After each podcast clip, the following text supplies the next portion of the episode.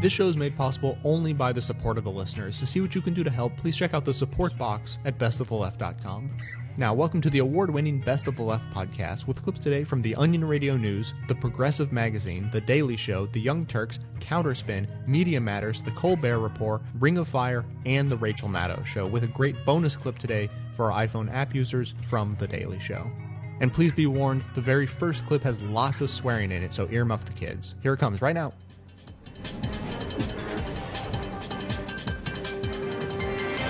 Desperate attempt to fill 24 hours of programming, here's some bullshit that happened somewhere today. We've got some footage here of the bullshit, which began just after 3 o'clock this afternoon when residents in this neighborhood were shocked to see this fairly common thing happening.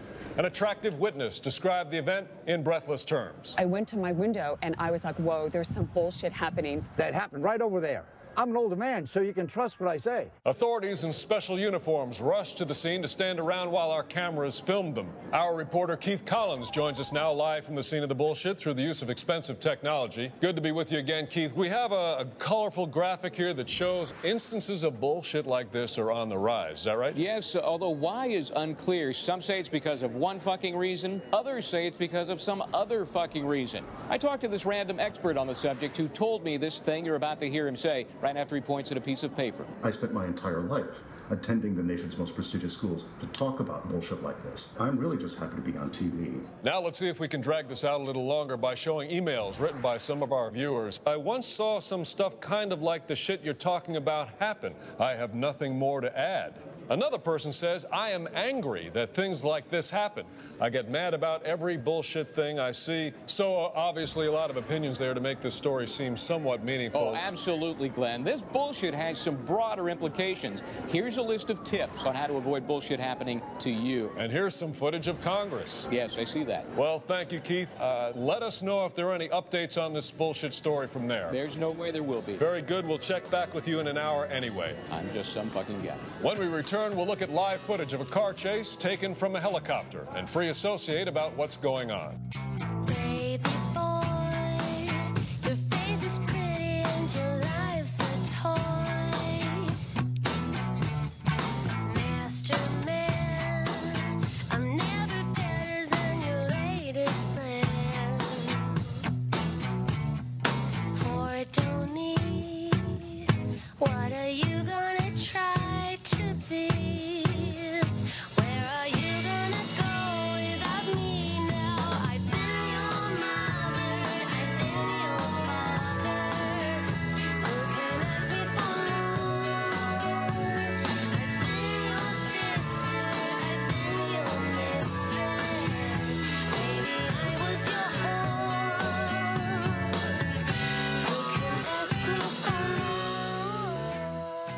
Age of technological turmoil in the media, the last thing we need is more consolidation.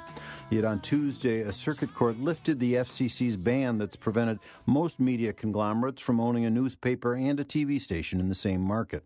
As a result, the media industry, now dominated by just a handful of large players, is likely to become even more concentrated. This is precisely the opposite direction we should be going in. We need less ownership by Fox, by Viacom, by Disney, by the Washington Post, not more. Since newspapers seem to be a dying breed, you might wonder why this is significant at all. But look, some newspapers are likely to be around for a long time, if not in physical form, that is, in print, at least on the web. So they're not really disappearing, all of them. Some are just going virtual. And if the online newspaper and the major TV station in one market are both owned by the same company, that company could distort the agenda of whatever city it's in and we're living in. The promise of this new technological age is that it democratizes the media, but this ruling makes such democratization less likely and Foxification only more so.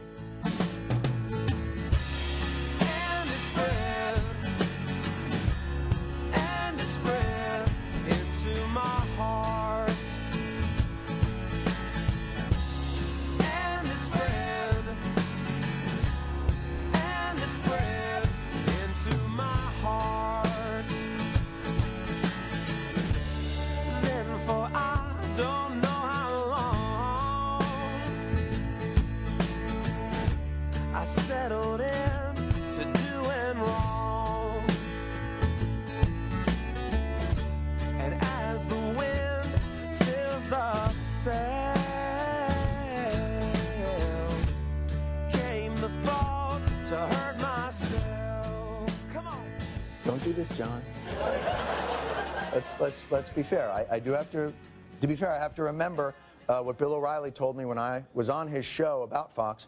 Uh, I believe he said to me, uh, "John, this whole network is a well orchestrated sham." It- no, no, no. Wait, that's not what he told me. That's not what he told me. Ah, he said there's a separation between Fox News and Fox Opinion. And the network did tell the New York Times that between the hours of 9 a.m. and 4 p.m. and 6 p.m. and 8 p.m., that is their news time. So, yes, there's a lot of opinion between 9 a.m. and 4 p.m. It's real news. For instance, let's look at the newest star of Fox News. Uh, it's Megyn Kelly. She hosts a two hour midday show, America Live. She is in the sweet spot of their no opinion news area. Our mission is to get you the facts fair and balanced. There are two sides to every story. Only one show delivers both fair and balanced. Yes, as the promo shows you, America Live gives you both sides of the story the smiling Jesus flag t shirt man side and that other crazy bitch's side. That's a very fair picture of what arguments look like. Happy smiling Jesus man and angry nose ring liberally. Last Thursday's healthcare summit was Kelly's big chance to show off her news chops. Now, for context, when the Fox opinion people cover healthcare reform, it sounds like this. And a majority of Americans are calling on President Obama and the Democrats to scrap their health care reform bill and start over. We got 73% of the American people saying, don't do this. The latest poll in our little episode shows 58% disapprove of your health care plan. That's opinion, guys. Isn't that the news? Let's see how Megyn Kelly, anchor of a news show in the middle of the day, handles the same subject. Public opinion polls are against this. They, they say start over. The vast majority of, of the American public are against this bill. 73% right. of people say scrap the bill. See?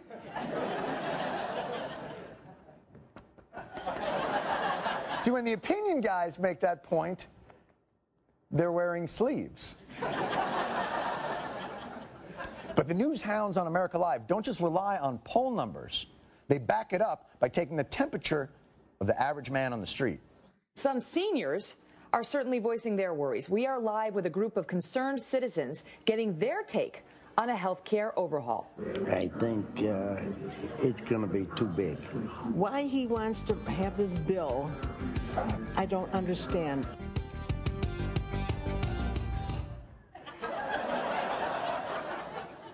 Okay, neither one of those two seem to want it.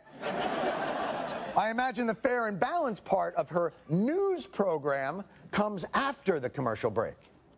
Do you think that it's fundamentally impossible to, to do healthcare in this kind of broad fashion and be able to do it cheaper over the long haul? I think that uh, I agree. What you just said, I agree with. you. You cannot do it in an overall single bill like this. Don't jam this monster down our throat. Wow! The only four people Megyn Kelly's two hour fair and balanced America Live news show randomly selected all agree that this bill is a terrible idea. She was actually going easy when she said the vast majority of people don't want this. Her research shows 100% of the American people don't want this. I'm sorry, not even don't want this, don't want to jam this monster down our throat. Where have I heard that phrase used before with regards to health care? Will the Democrats turn to reconciliation and try and jam this health care bill right down your throat? Jam it down their throat. Cram this thing down Americans' throat? Jam this thing through. Ram through. Force it down. Ram it down America's throat. Jam it together and by God, shove it down your throat. America! I this to you today America will not stand for health refuga, care, care, care.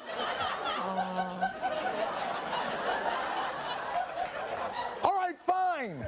Maybe the only old folk interviews they could get appear to have been conveniently hooked up to an IV drip of Fox talking points. But the fact is, over last Thursday's entire two hour show during the Healthcare Summit, Megyn Kelly went everywhere she could to get different perspectives, fair and balanced on healthcare. From the people at the old folks' home to a doctor who also thought healthcare reform wouldn't work, to a concerned citizen who had attended a healthcare town hall meeting. We're so hungry to have a representative who will listen to the people instead of trying to just cram legislation down our throats. Yeah. What exactly is your show balancing out? The Acorn News Network for Marxist revolutionaries?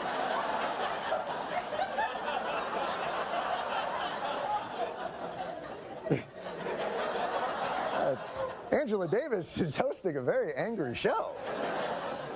Which is not to say that Megyn Kelly didn't have anyone who believed in healthcare reform on her program. Help me understand why, when, when you look at the latest polls and you have 77% or 73% of the American people saying scrap this bill, why the Democrats don't come out and say, you know what, we hear you, we're going to scrap it. Yes, I simply would like to know, as an honest and balanced news person, when you're going to pull your Stalinist head out of your Leninist ass and listen to real Americans. Because we're a news show and we couldn't find one person that doesn't think this bill should be scrapped. Now, you at home may be thinking, for balance, why didn't the news organization interview a wider range of people at the retirement home, like the minimum wage custodian or the part-time receptionist with three kids, or anyone at the home who doesn't already have the benefit of socialized Medicare? Or since the American Medical Association supports health care reform, you might be surprised they couldn't find a doctor who would be more positive about it. Well, the truth is, under their plan, Fox News isn't allowed to go out of network. But even if they did find one of those rare and un American advocates for health care reform, there's still one thing that's irrefutable, and that is the numbers. 70% of the American people wanted Congress to ditch this bill. Numbers don't lie. Now, sure, with polling, you can always come in with caveats like, well, it depends on how the question is asked, or you can point to other polls showing that Americans do want a health care reform bill and that a majority favor the public option and a plurality support this bill's actual provisions once the provisions are explained to them. But Megyn Kelly knows you can't parse poll numbers, they're infallible. Even if, like in October 2008, those numbers might have suggested that Barack Obama was going to win the presidential election. You know, you've got to look at these poll numbers mm-hmm. because Barack Obama tends to poll better than he performs. The bottom line is you don't don't trust the polls. Yeah. With all due respect to our pollsters, they, they might not tell us anything. Or they might tell you everything, depending on your opinion of what the news should be.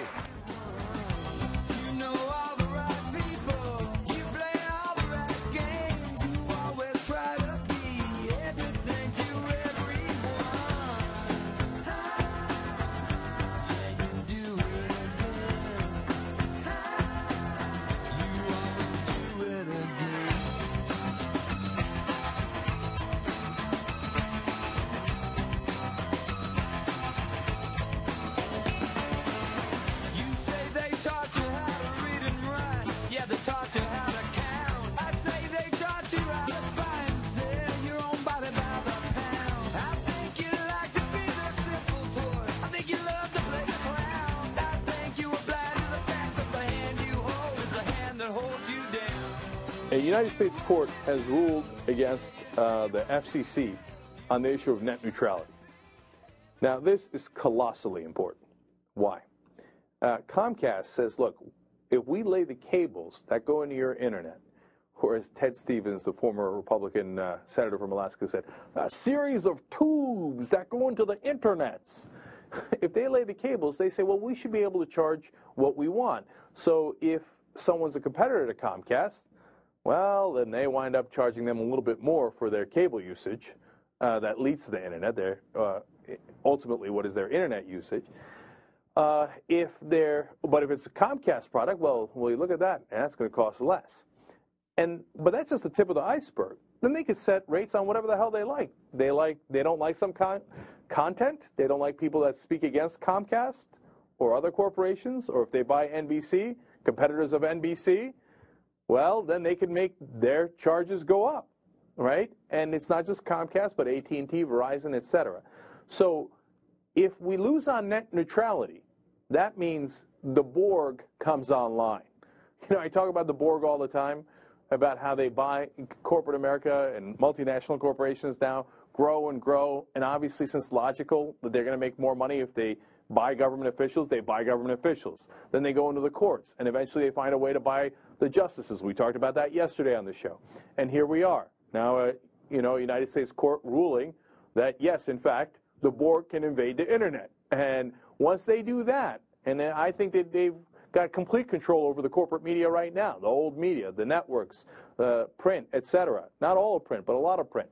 So now if they get control of online, and all of a sudden you want to get your message out online, well, Comcast or Verizon or AT&T decided they don't like your message. They're going to charge you a hell of a lot more to get that message out. All of a sudden, this wonderful dream of the internet being the great equalizer gets flushed down the toilet.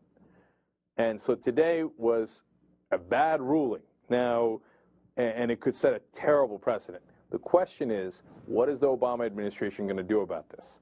They could do one of two things. One, they can say, hey, you know what, we're going to appeal this, we're going to go to a higher court and hope to uh, win.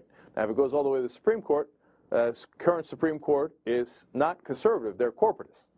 Uh, a, a real conservative was William Rehnquist. You might not have liked him, but he warned about corporate America impinging upon the rights of the state. He said "Co- corporations aren't human beings. They don't have First Amendment rights. Well, they got rid of William Rehnquist. Well, he died, to be fair, right? But once he left, they didn't replace him with a real conservative. They replaced him with a corporatist, John Roberts. And John Roberts says, what, what would you like to do? Yes, corporations, yes. So in Citizens United, what he did was he said you can spend as much as you like if you're a corporation on American elections. If this uh, case gets all the way up to John Roberts led court, what are they going to do? They're going to say, oh, yeah, of course, the internet. Go ahead, block it, charge more, do whatever you want. You guys win. I'd be shocked if they didn't.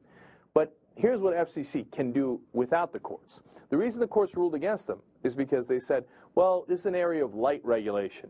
If the FCC was, you know, mandated by Congress uh, to do real regulation of internet like they were broadcasting, well, first of all, they haven't done very good regulation of broadcasting, if you ask me. That's a whole different issue.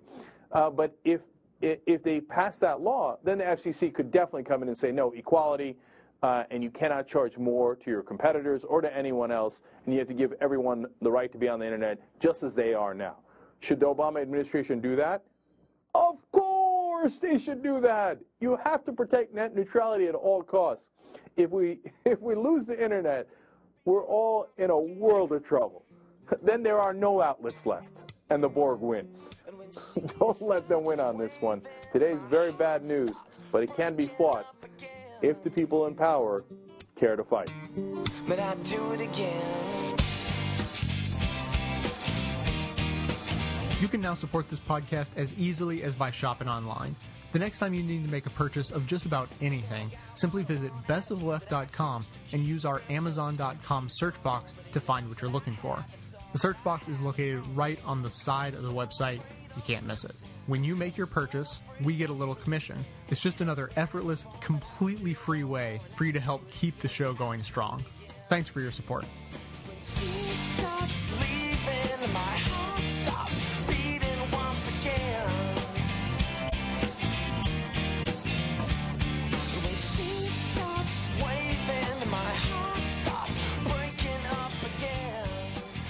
Finally, a March 15th profile of Fox News host Glenn Beck by the Washington Post's Howard Kurtz included a few interesting tidbits.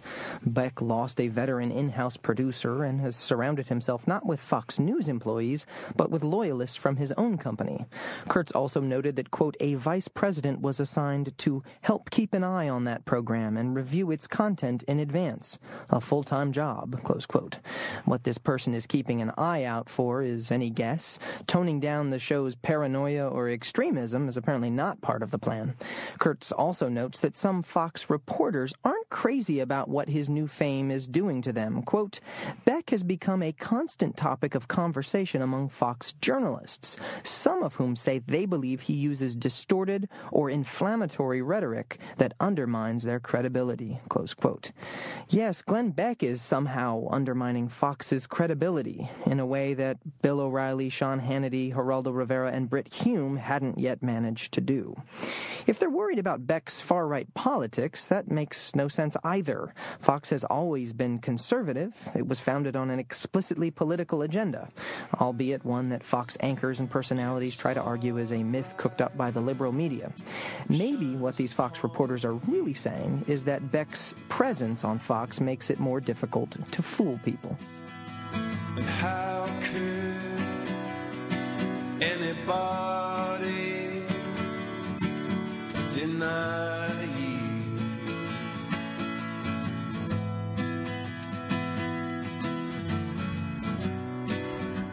I came here with a load, and it feels so much lighter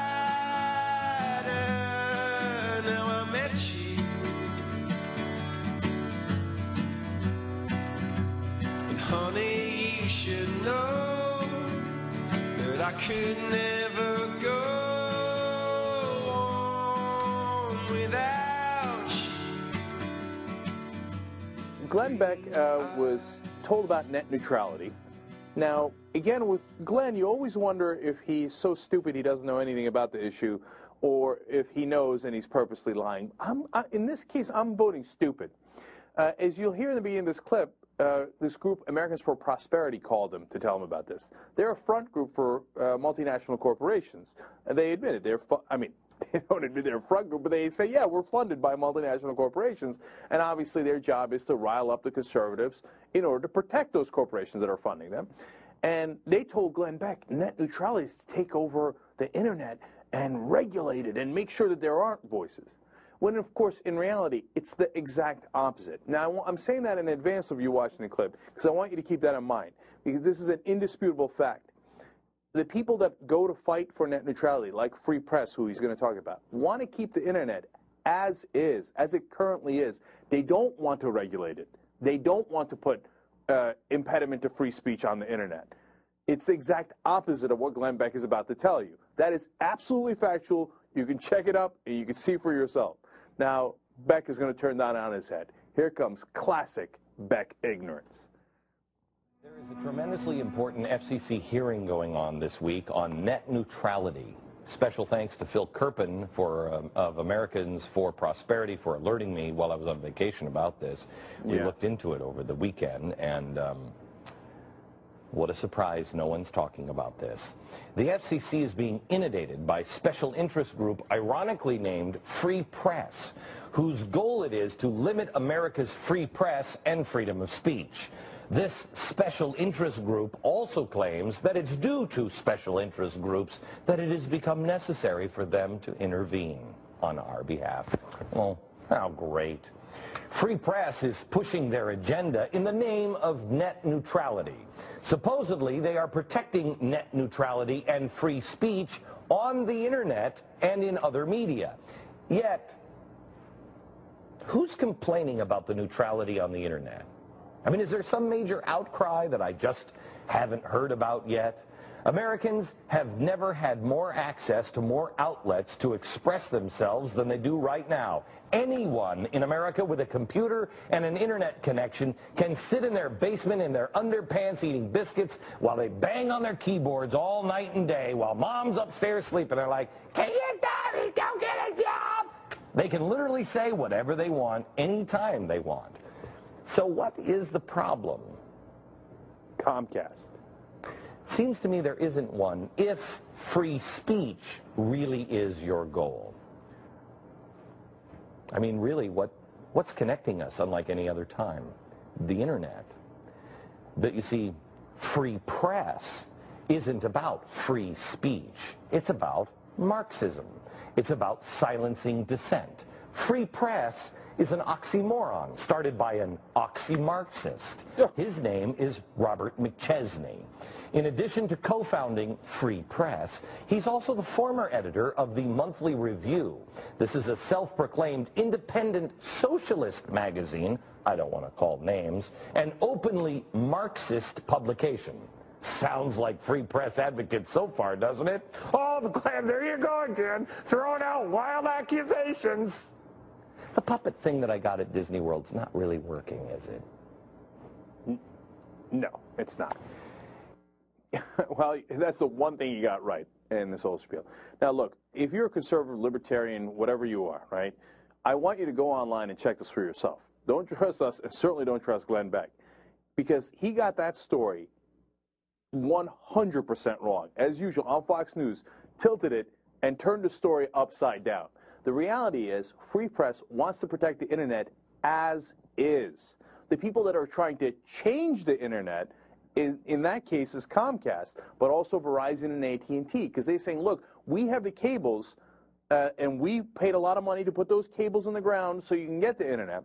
So we should be able to charge whatever we want to different customers. So if we like what you're saying, uh, or you're a Comcast provider, then we can charge you less. If we don't like what you're saying, or you're competitor Comcast, for example, we can charge you more.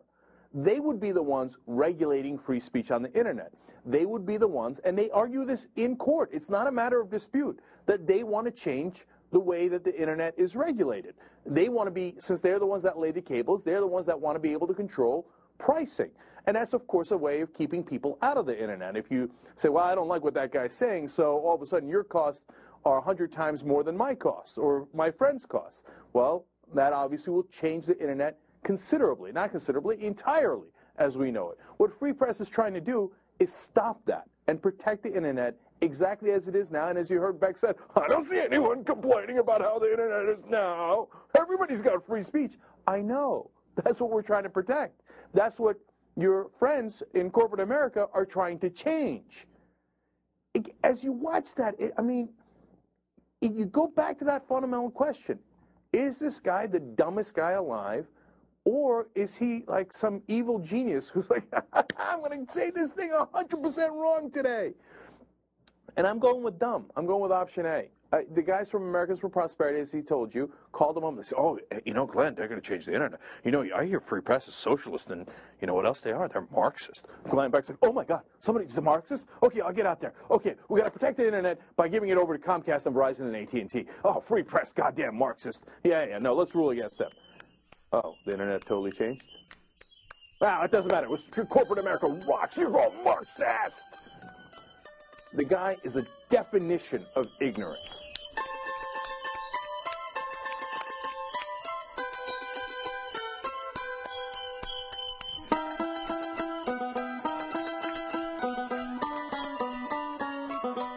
In an utter display of hypocrisy, Fox News lead fearmonger Glenn Beck criticized President Obama for using the politics of fear for political gain.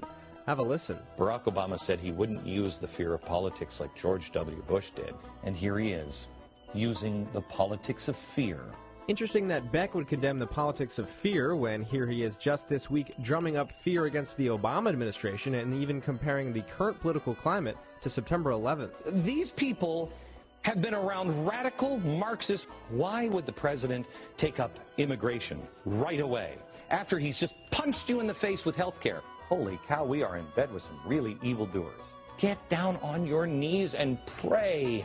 Pray. It's September 11th all over again, except we didn't have the collapsing buildings. But we need God more than ever.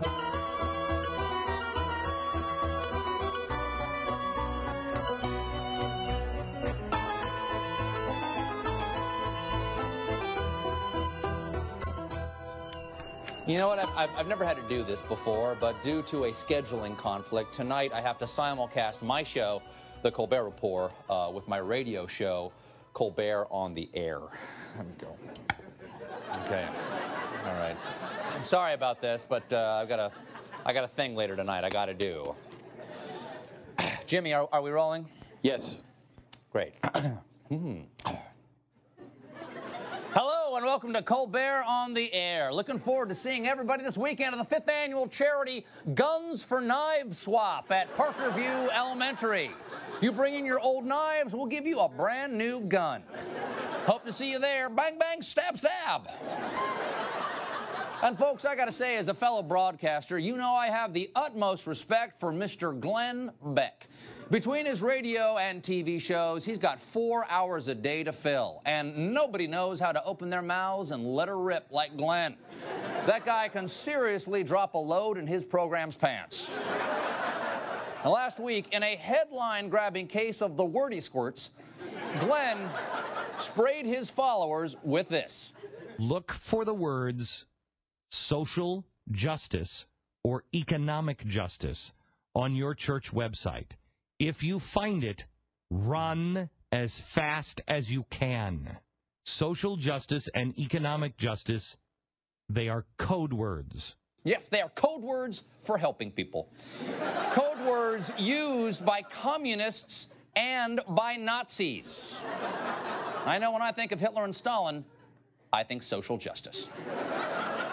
And Glenn seemed to be warning us about one church in particular. Jimmy?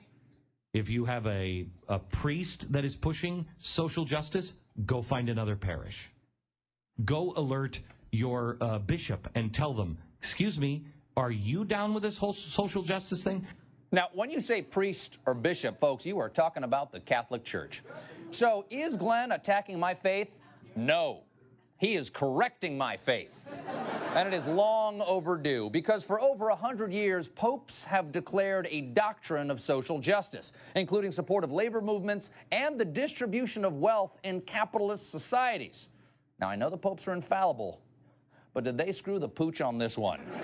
You see, the God I worship doesn't encourage social justice. I have a personal relationship with Jesus. And he wants me to continue to acquire wealth. That's why his symbol is a plus sign. Okay? Not not divided by. If he wanted me to focus on the poor and the powerless, those rejected by society, don't you think he would have put something on here to inspire empathy? Like maybe a kitten with really big eyes? Oh my God! That is sacradorable. I just wish those of you listening on radio could see this. Of course, not all Christians are as grateful to Glenn as I am. Take Father James Martin. Here's what he said about the gospel according to Glenn. I don't think it's as much an attack on my faith uh, as it is someone who seems not to know what he's talking about. The ultimate defense, I think, uh, comes from a bishop in Brazil who said, uh, When I feed the poor, they call me a saint. When I ask why they're poor, they call me a communist. Not true, Father. Sometimes Glenn calls you a Nazi. Here to confess his sins, please welcome the Colbert Report chaplain, Father James Martin. Father Martin, thanks so much. All right. Now, Father Jim, Father Jim, thanks for coming on here. You, you, uh, let's get this right out of the way. Important book you just published, The Jesuit Guide to Almost Everything. And that means almost everything. You got barbecue recipes in here, how to hotwire a car, the works. Now, Jim, may I call you Jim? Please do. Father Jim, you say social justice addresses the root causes of poverty. So social justice addresses laziness? Social justice addresses the things that keep people poor, and it's in addition to charity, uh, which is you know helping the poor. But social justice asks you why are these people poor, and so it's part Because they the- don't work hard enough. Uh, Our capitalist society says everybody's got a chance. You dig down, you do what you have to do, and you've got a chance to make it. Or don't you believe in capitalism? I believe in capitalism. I went to the Wharton School and worked at GE, but uh, I also know that capitalism doesn't provide for everyone. And you know, really, the poor are the ones in our society who work the hardest. I think. Uh, and if you know, when you spend time with the poor, you, you come to realize that pretty quickly. You know, if, if, I help the poor, Mm-hmm. what's in it for me? You know, you know, wh- wh- why should I help the least of our brothers? Uh, other than eternal salvation, you mean? Or Yeah, yeah. What, I mean, what's my immediate payoff? Well, Yeah. by the poor actually teach us a lot about the gospel. They teach us how to live simply. Uh, you know, working for the poor helps you to feel closer to Christ and the disciples because Christ asked us to work with the poor. And so, How, when did he do that? Uh, well, all, uh, all throughout the Gospels. In fact, uh, in the Gospel of Matthew, he says that the way that we're going to be judged at the end of our lives is not what church we prayed in or, or how we prayed, but really, you know, how we treated the, the poor. So it's, it's, it's sort of a litmus test for Jesus. Uh, but uh, why would he do that? Jesus himself was not poor. Uh, Jesus was uh, relatively poor. Uh, He wasn't poor. Oh, well, I, I, I mean, I mean, he may not have had much, but he was like, you know, one of those hobo hipsters or a trustafarian. You know, you know, his dad is loaded. He was just choosing to be poor. He could have changed it any time he wanted. There's a difference between that and poor, right? There is, which is an important point. Jesus chose to be poor, uh, not only to show us what it means to live simply, but also to show God's love for the poor. And so when you're with the poor, you're really with God's beloved. Now, Pope Benedict Mm-hmm. in a little hot water right now. There's a little bit of scandal going on with Mm-hmm. the, the problems with the, the pedophile crisis in Mhm. Germany. If Pope Benedict has to step down, do you think Glenn could be the next pope? Because he certainly seems comfortable with telling Catholics what to do. Well, I think if he were, then I probably would listen to his advice to uh, leave the church. Father, this interview has ended. In peace to love and serve the Lord. Thanks be to God. Thanks be to God. Father Jim Martin. Hi, everyone. Now, running this podcast is an absolute passion of mine that I've been pursuing for years. But of course, everyone understands that it takes a little bit of money to get along in this world, and that's where the members come in.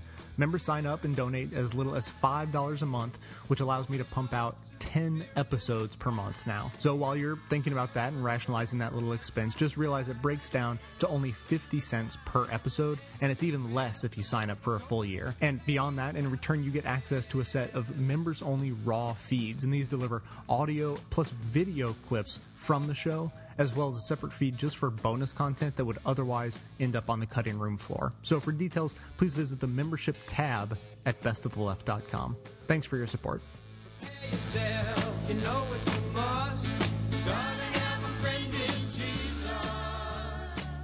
Glenn Beck had his crazy train running wide open a week ago when he urged Christians to abandon their churches and follow him. Beck usually dresses up for his audience in costumes ranging from Bavarian border guard uniforms to lederhosen. I expected him to deliver his Leave Christianity message dressed in black. Jim Jones, the cult leader, evangelist, regularly dressed in black, right up to the day that he convinced his glassy eyed followers to kill themselves. 900 Jim Jones followers, you might remember, drank poison at their Guyana compound because they believed in Jim Jones the same way Beckheads believe in their crazed charismatic. Beck hasn't urged them to swallow the poison yet, but he mixes up a little bit for his tinfoil hat crowd almost every day. He's moved on from simply promoting Tea Party rallies. He's expanded his moon monkey message to telling his flock almost every day that they've become victims of a sinister Christian socialist New World Order. Beck's push is to convince his flock that if their preacher delivers sermons about social justice, a good Beckhead should leave that church. It played well with Beck listeners when he told them that Jesus didn't really believe in touchy feely ideas of social justice. Beck's message is that as Christians, we should abandon our commitment to shelter the homeless and feed the hungry and heal the sick. I'm certain Beck knows his way around Mein Kampf much better than he does the New Testament. So it's no surprise that he's urging his followers to abandon the kind of Christianity that embraces social justice. If you have a, a priest that is pushing social justice, go find another parish. Beck is seeing great results in motivating his followers. Last week, we saw Beck's new Christian teachings at work as we watched 900 healthcare Tea Party types scream like madmen at a pro reform demonstrator. That demonstrator had Parkinson's disease. He was sitting on the ground in front of that crowd that seemed to embrace Beck's new Christian philosophy. The pro reform demonstrator held a sign in his hand explaining that he needed health care coverage because he couldn't pay for the expensive treatment required for his crippling Parkinson's disease. The people in the crowd who believe in Beck's new Christianity threw dollar bills at the Parkinson's victim. No, no, I'll pay for this guy. Here you go. Start a pot. I'll pay for you. I don't want a handout. I tried. No, I'll decide when to give you money. There, there's another one. There you go. They called him a worthless beggar and told him he could make more money panhandling somewhere else. That had to be a proud moment for Beck's Tea Party Christians. Then there was a story last week where about 900 anti health reform party protesters shouted obscenities at John Lewis and Barney Frank. The N word was unleashed in screaming tirades at John Lewis, who's an African American congressman from Georgia. It was mixed in with the primal quality screams of fag as the Beck crowd attacked Frank for being gay and for supporting health care reform. What a glorious moment that must have been for the Beck and Neocon conservatives who've mastered the art of fueling hatred. Jim Jones had to isolate his 900 loony followers in Guyana before he could agitate them towards a psychotic frenzy that ended in mass suicide. I'm convinced this new Beck believing Christian crowd might be led to the same end right here on U.S. soil. If heaven and hell decide that they both are satisfied, and illuminate the nose on their vacancy signs. If there's no one beside you when your soul embarks, then I'll follow you into the dark. Catholic school, as vicious as Roman rule, I got my knuckles bruised by a lady in black. And I held my tongue as she told me, son, fear is the heart of love. So I never went back. On October 7th last year, a Republican congressman named Pete Olson of Texas introduced a resolution in Congress to honor Hannah Giles and James O'Keefe III, who the resolution said filmed investigatory videos uncovering the fraudulent and illegal practices of the Association of Community Organization for Reform Now, or ACORN. A few months earlier, of course, James O'Keefe III and Hannah Giles uh, got the right wing in this country very excited when they released supposedly incriminating undercover videos that they filmed at local Acorn offices across the country. They claimed the videos showed Mr. O'Keefe and Ms. Giles dressed as a pimp and a prostitute, receiving assistance and advice from Acorn about how to do stuff like smuggling underage girls into the country and securing funding for their illegal prostitution business. Now, James O'Keefe and Hannah Giles were all over Fox News for this. They were lauded as the right's answer to that biased, biased left wing profession known as journalism. And this congressional resolution that 32 House Republicans ultimately signed onto was meant to commemorate their good work. It said, quote, whereas Hannah Giles and James O'Keefe III have displayed exemplary actions as government watchdogs and young journalists, Hannah Giles and James O'Keefe III are owed a debt of gratitude by the people of the United States. That resolution never passed the House, but six months after it was introduced, California Attorney General Jerry Brown released details of his investigation into the Acorn prostitution sting. And what he found suggests that the conservative activists who brought down Acorn deserve something other than just the nation's thanks declaring that the tapes that were aired on Fox News in a seemingly constant loop were, quote, severely edited. In his words, the Attorney General released the unedited tapes that Mr. O'Keefe and Ms. Giles had shot at California Acorn offices. He said those unedited tapes show that, quote, things are not always as partisan zealots portray them through highly selective editing of reality. Sometimes a fuller truth is found on the cutting room floor. The thing that was supposed to be so shocking about this scandal in the first place was the accusation that Acorn employees willingly helped a pimp and a prostitute skirt the law, even though it was perfectly clear that they were a pimp and a prostitute. He's dressed exactly in the same outfit that he wore to these uh, Acorn offices. James O'Keefe went to those offices dressed up as a pimp, and they still helped him. Outrageous, right? Wrong. Here's how Fox News viewers were shown Mr. O'Keefe purportedly setting up his stunt at the Acorn office in San Diego. Watch this.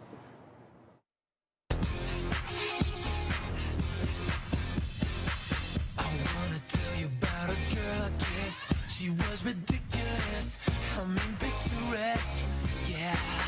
Right? So the implication there is that Mr. O'Keefe walks into the Acorn office dressed in the fur and the hat and everything as a superfly, blaxploitation style 1970s pimp. But that is not actually what happened. Check out the unedited tape. This is the very end of that visit to the office in San Diego. Okay, man. Nice to meet you. Nice to meet you. Uh, now, wait a second here. You see that dress shirt? Oh, the pinstripes there. See that dress shirt that's visible as Mr. O'Keefe opens the door and exits the office? It's a dress shirt. What happened to the fur and the 1970s blaxploitation superfly outfit?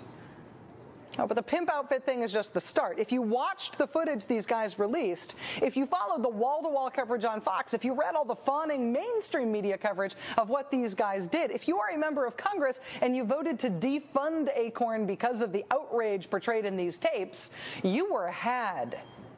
Consider this. During that same not in a pimp suit trip to Acorn's San Diego office, Mr. O'Keefe claimed that he caught an Acorn employee giving him advice on how to smuggle underage girls into the country. This is from the edited version of that trip that O'Keefe released and, and Fox News aired over and over and over again. Watch. Question. Would Acorn employee Juan Carlos consult his contacts in Mexico to find a way to help us smuggle the underage girls into the United States from Tijuana? What things do you need from me in terms of like the shipment information? Like what can I help you? What information would you further need? Would help you in, in advice you would give me? The location. The location? Yeah. Where whereabouts? Like what type? Like city, uh, state? What what do you need? Uh, the, the location they they gonna take the the girls. Is it better if it's Tijuana? Is it better if it's um, somewhere inland? Uh, where where is the best place? Um, I'm not quite. He's like all these answers he wants right away. It's better it's in Tijuana Tijuana? Yeah. Why? because I have a lot of contacts in Tijuana. Okay, and they might be able to uh, assist crossing the border. Yeah. Okay, there's like 12 of them. Is that okay? 12. 12. 12 girls. There's But 12 they're girls, they're young. but they're like there's like 13 to 15 years old. Yeah. Damning video, right? Damning. Billed by people like Fox News host Sean Hannity as cold, hard evidence of Acorn aiding and abetting this crime. This new, never before seen undercover footage shows the great lengths that one Acorn official is willing to go in order to help set up a prostitution ring, once again involving underage girls. Now, the man on this tape even offers to help smuggle underage illegal immigrants into the U.S. for the purposes of prostitution. Actually, what you don't see in that Fox News report is the rest of the video, which shows the Acorn employee pressing, pressing, pressing for as much information as he could possibly get from these two people in his office. So the telephone number is uh, two two zero one. What area is that? It's from I'm from back east. It's if, I'm actually originally from New Jersey. Okay. So you know you don't know what day? What day do you want? No, they're coming on Saturday. Saturday morning. Well, Yeah. yeah. like like Friday night, Saturday morning, like Like really late though. like secret in the middle of the like, night. like between 2 a.m. and 5 a.m. So So that's the hour they they working and and that. they're working on that, you know, arrival. So why is he asking for stuff like phone numbers, dates of arrival, specific locations, all these details? What, what's this Acorn guy going to do with all that information? What does he do with all that information? Oh, he calls the police and reports what they've told him is going to be a crime. Quoting from the Attorney General's report, immediately after the couple left, Mr. Vera telephoned his cousin, Detective Alejandro Hernandez, at the National City Police Department and said that a self admitted prostitute had been to the office and was discussing human smuggling. Detective Hernandez contacted Detective Mark Haas at the San Diego Police Department. Detective Haas works with cases involving human smuggling. So that Acorn employee, who by the way doesn't speak English all that well, did the responsible thing. He elicited as much information as he could get out of this supposed pimp and prostitute in his office, and then he immediately reported it to the police. For that, he ended up getting fired after fantastical interpretations of his actions like these aired on Fox News. He told us that it would be best if we had them shipped into Tijuana because he had contacts there that could help us. Yeah. Um, it was it was extremely unusual, and we're like, oh, you can. And he goes, yeah, my people have experience getting bringing people across the border. Yeah, I remember when he said, My people have experience? Yeah, that was actually you that said that. Uh, the fact that the Acorn employee collected all that information, including phone numbers and dates the supposed crime was planned for, and passed that information on to the police, uh, that never made it into that Fox News report on this outrage at the San Diego Acorn office. If you watched the Fox News coverage of these undercover Acorn tapes, you would have gotten the impression that every Acorn employee offered their assistance in hiding what they were explicitly told was a prostitution business. It's almost inconceivable that a human being could react this way. You can't think that this is okay. You know that if it were you and this couple came in and, and, and, and walked into your office, you wouldn't sit there. You wouldn't sit there. You wouldn't like sit there like these evil Acorn employees did before they called the police.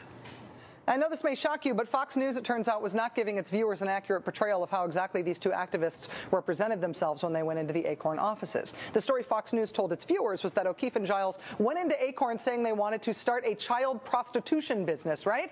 And Acorn employees like Lavelle Stewart in Los Angeles were more than eager to help them out with starting this child prostitution business. Here's how it played on Fox. After telling Stewart that they're looking to start a prostitution business, Stewart is, well, pretty encouraging. You can do anything. Okay. Okay. Never give up. No matter who says no. Keep pushing. Somebody's gonna say yeah. Somebody's gonna say yeah. So that's how Fox News packaged and reported what happened in that office. They reported that after this Acorn employee was told that this pimp and prostitute wanted to start a prostitution business, she encouraged them to go for it. Now that we have the unedited tapes, do you want to see what actually happened? We have an interesting uh, situation. My girlfriend here is from Miami originally, but she she came over to California. She's in a, a unique line of work. Okay. Okay. So okay. we've been, you know, it's been so so much trouble trying to get a house because the bankers, you Yeah, know, they wanna- yeah. they want to see something official, and we don't have anything like that. Right. So that's why Acorn. But you know what? Yeah, when you go to them, tell them exactly what you just told me. Tell them your situation because they could probably give you some advice on what she can do. Yeah, they could probably help her out. They could help her. Because yeah. we've been to so many banks and they're just like, Yeah, we, we, yeah. don't, we, we don't, we don't, we don't have to deal with Yeah, prostitutes. yeah. They- You can do anything. Okay. Okay. Don't give up. No matter who says no. Keep pushing. Somebody's gonna say yeah. All right. Somebody's gonna say yeah. See how she turns away from him and turns to her? What, what actually happened is that O'Keefe and Giles told this Acorn employee they couldn't find housing because Ms. Giles was a prostitute. And that's when that employee turned to her and encouraged her to keep trying to get housing for herself. Not encouraging her to start a prostitution business, but encouraging her to keep trying in her effort to get housing. But don't let that stop you, Mr. Hannity. Don't let that get in the way of your great story. In criticizing this type of selective editing, California Attorney General Jerry Brown's office said, quote, the video releases were heavily edited to feature only the worst or most inappropriate statements of the various Acorn employees and to omit some of the most salient statements by O'Keefe and Giles. The unedited videotapes released by the California Attorney General's office last week clear Acorn employees in California of criminal wrongdoing. They do not clear Acorn offices in other parts of the country. We've talked about Acorn's real various misdeeds before on this show, including having an executive who embezzled funds and some other problems. This is not meant to excuse what Acorn has done wrong in the past. But the huge tide of negative publicity that followed these videotapes and the coverage they got on Fox wall to wall for months was bullpucky. It was a dishonest political stunt that bears no resemblance to journalism and no resemblance to the actual facts of what happened in those offices. But it worked. This big organization serving poor people, registering thousands of low income voters, advocating for a higher minimum wage, this organization has been shut down. Means be damned, in the end, it worked. Who do you think is next on their list?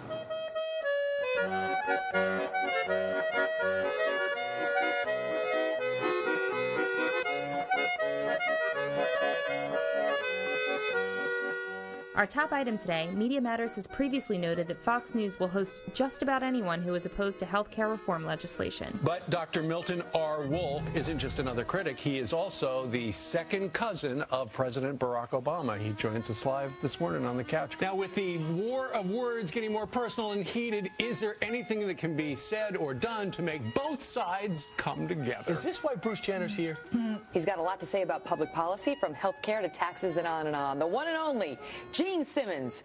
Unfortunately, this lineup has not improved since the bill's passage. Here's a clip from yesterday's Fox and Friends. The Florida urologist has gotten a lot of attention for posting this sign on his office door telling Obama supporters to seek care elsewhere.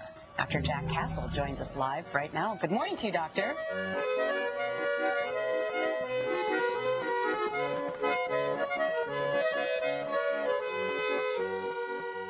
Let's begin the night with a, a different cable network, uh, a news network actually. It's a, well, uh, used to be one of the giants in the industry, CNN. Has fallen on tough times of late. With the hosts of their most popular shows losing almost half of their viewers over the last year. I mean, that's, you know, from 10 to 5. I, I don't. I don't understand why they can't connect with viewers. Here we go into Snoopville. What's the name of the magic? This is the magic. I'm still on the break. Why are we moving?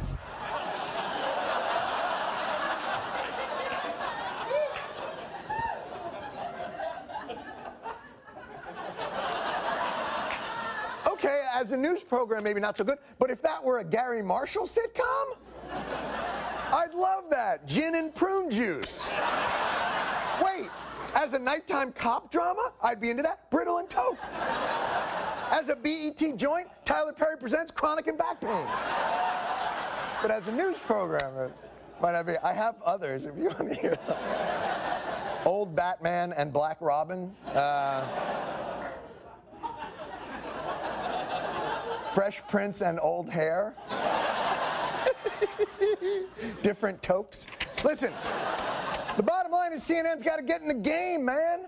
Here's what they could do. They could go partisan, like the brethren at MSNBC or Fox, get themselves a Glenn Olberbeck or a Sean Hanadow.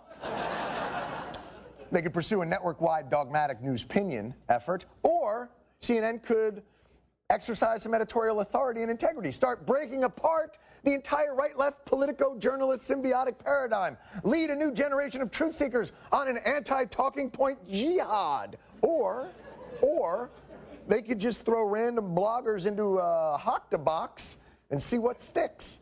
You know, the irony here, though, is that Obama's unicorn of hope and change is dying under Ted Kennedy. That if Ted Kennedy had decided to resign or retire uh, when he found out just how bad his health was, instead of wanting to be a martyr for the cause, the Democrats wouldn't be in this position. Oh, hey, hey, hey, whoa, whoa, zoom in on that guy.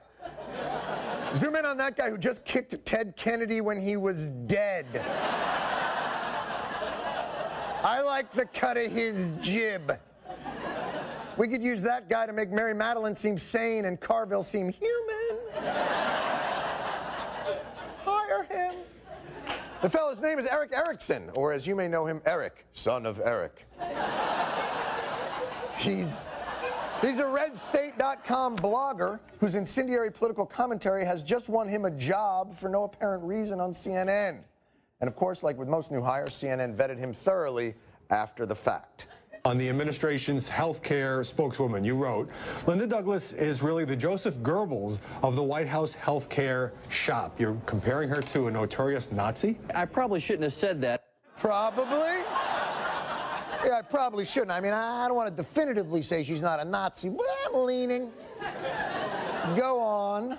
You wrote the following. The headline was, Is Obama shagging hookers behind the media's back? You write, I assume not. I assume that Obama's Marxist harpy wife would go Lorena Bobbitt on him should he even think about it. Since that time, I- I've really learned I don't have to get personal in blogging to make my point. Really? That's what you learned? You definitely believe you could have made the point that the President of the United States is faithful because he fears that the First Lady of the United States will cut off his d- and then, I guess, redistribute it to the poor?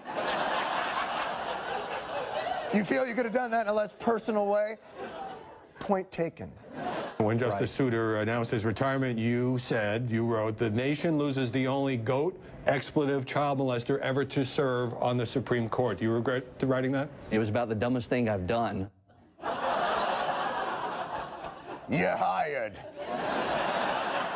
CNN, what are you doing? Only CNN could hire a guy whose entire resume is incendiary partisan rhetoric and then act like that's the part of him they don't like.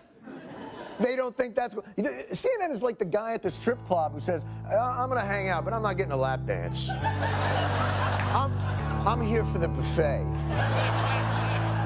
I guess that explains their new slogan. CNN, we have no idea what the we are doing.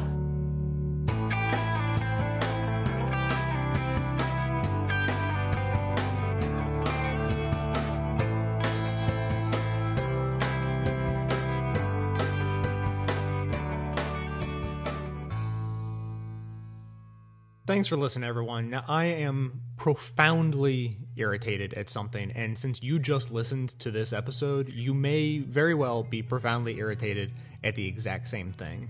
So, first of all, the way I make this show is a very natural, very organic process. You know, I I listen to lots and lots of sources, and whenever I hear anything of interest that can fit into any category that I think will eventually, uh, you know, once I collect enough uh, clips, will build itself into a show. I just I pull all those clips, set them aside until I have enough of them, and then make a show out of it. I mean that it's it's really that simple. It's, it's what, so what I'm saying is it's very rare for me to go out specifically looking for a clip on a particular topic. You know, they just they, they kind of they just bubble up naturally and they just come to me and then that's how the show gets made. Now I, I say that just to to preface the point that I just looked through, you know, I, I noticed as I was making the show, and I just did a quick count right now. There were about 12 clips that made up this episode, and about five and a half of them were dedicated entirely to Glenn Beck. And that's ridiculous. I'm so disgusted at the fact that if you want to have a discussion about the media, like that this show was just like, hey, these are just clips about the media. These are liberals talking about the American media and what's going on in the media. And if you want to talk about the media, almost half of the conversation, you know, based on these kind of uh, just these clips that, that bubble up to the top this time, almost half of them are going to be about Glenn Beck. That's nuts. I mean, it's it's nuts and disgusting. Like our media has so much fundamentally wrong with it, but we can't even talk about it. We can't even we can't even make space to discuss these deeper issues because there's one guy who's a ridiculous clown who's yelling loud enough that he drowns out the rest of the conversation. You know, he inflames so much of the conversation that it, it can't be avoided. He, you know, to ignore him, you know, ignore him at your peril. You know, people go around saying, "Well, he's a clown." Uh, you know, ignore it and he'll go away. You know, then you run the risk of, well, Glenn Beck is saying this and no one's disputing it. So, if he was wrong, then wouldn't everyone else say something about that? So you you know you can't you can't let people who are on the borderline of like, well, I don't know, Glenn Beck says one thing, other people say other things. I don't know, you know, if if no one's saying that he's crazy, then I don't know, he seems to kind of make sense. Like you can't you can't let people fall into that trap. So you have to talk about him. But now he's just taken over to such an extent that like uh, the state of our media is depressing enough as it is.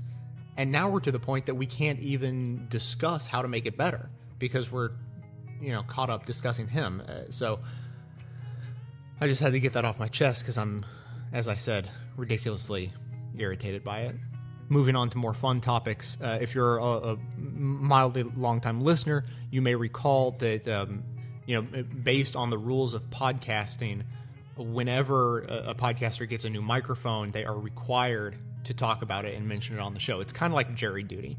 So um, if I sound a little bit different, I have to explain. Well, yes, I do. Maybe sound a little different. I have a new microphone. And for those of you who are listening really, really closely, uh, you know, like five months ago, you may realize that what that means is I finally received my package of awards for the 2009 podcast awards that happened back in December. You know, maybe if you're a new listener, maybe you don't know what I'm talking about every time I open the show and I brag about this being an award winning show. Well, um, it turns out back in December, we were up for the Best Produced Podcast in the World award, and we won thanks entirely to the votes of you guys. And um, and so that was great. And as part of the award is uh, because that was one of the big categories, you know, the big umbrella categories, best produced. So one of the things I got was a brand new microphone, which you're uh, experiencing the benefits of uh, as I speak, literally. And then, secondly, I got a nice big trophy. And so, you know, since I was up for the the best produced podcast, you can imagine my surprise when I opened the box and pulled out the award for the uh, 2009 Podcast Awards People's Choice presented to ESPN Fantasy Focus Football. Interesting. So you know, it's it's not exactly like a, a day late and a dollar short. It's it's kind of like you know five months late and like seven Danish kroner short, and you're like, I, I don't even I don't even use Danish kroner. I, I don't get it. Of course, all that will get worked out. I already made contact with the uh, the boys over at the ESPN Sports Dome, and, uh, we'll be trading awards via mail uh, very soon. Now, just a little bit of house cleaning. Of course, I want to uh, continue to mention. Uh, please keep those votes coming in at Podcast Alley. We're doing great this month, but you know I want to make sure we actually stay there through the end of the month. So uh, if our votes drop off and everyone else, uh, all the other shows, keep pushing it, then you know we'll end up dropping off eventually. So it, you know it's really simple, and it's just something I'm I'm hoping you're going to get in the habit of doing it every month. Head over to really honestly go to bestoftheleft.com and click through uh, as part of the support box uh, all the different things you can do for the show. Voting at Podcast Alley is one of them. It takes you right to the page you need to be at, and you can just do that every month, and it keeps us up there in the top 10 and keeps spreading the word to new listeners. Uh, the other thing I want to say is, of course, I'm still trying to raise a little bit of extra money, um, which is going to allow me to go to a couple of big liberal conferences coming up this summer. The Take Back, uh, excuse me, it used to be called the Take Back America Conference, is now the America's Future Now Conference in Washington, D.C., and also the Netroots Nation Conference in Las Vegas. Both of those are happening, uh, one in June, the other in July.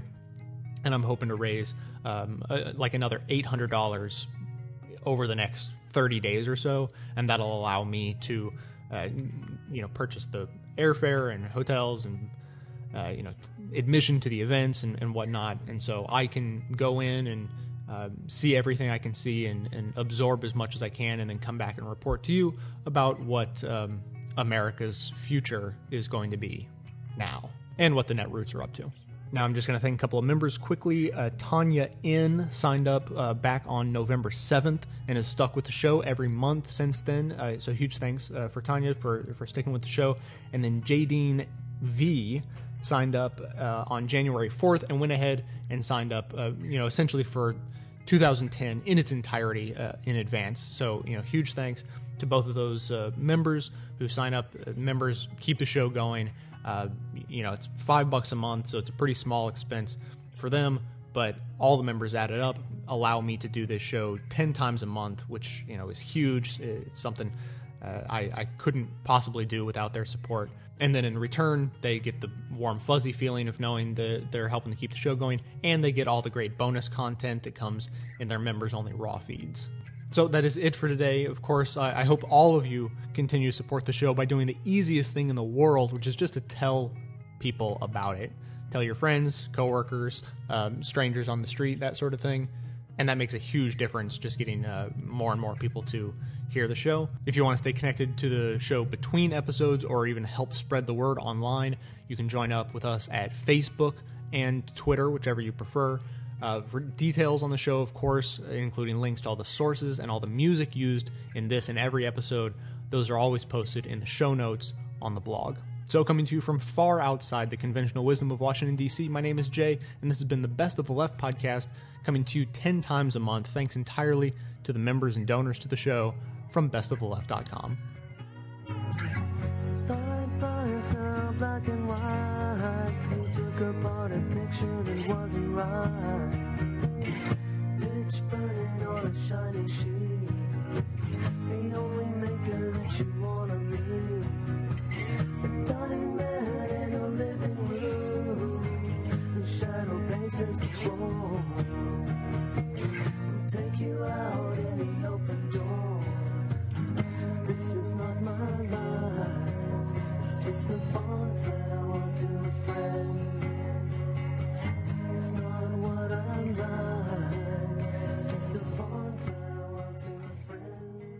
Hi, my name is Mike. Could I have your ears for a real short rant? This message is totally unsolicited. In fact, the only way you could be hearing my message right now is because Jay heard this very same recording and gave me a little space. So, thanks, Jay. Hey, talk about penny pinching in this economy. I've whittled down a normal middle class existence to my current bare bones income, and I do it on early Social Security retirement. That's 25% less than regular Social Security. $5 is a lot of money to me, but I consider it important enough to give those dollars to Jay every month to further his great program, the twice weekly Best of the Left podcast. So if you could possibly squeeze a subscription into your budget, do it. Hey, if I can come up with a fiver every month, I think most people can. And if you can't, keep listening, do those free things that Jay asks you to do, and then subscribe when you can. Thanks.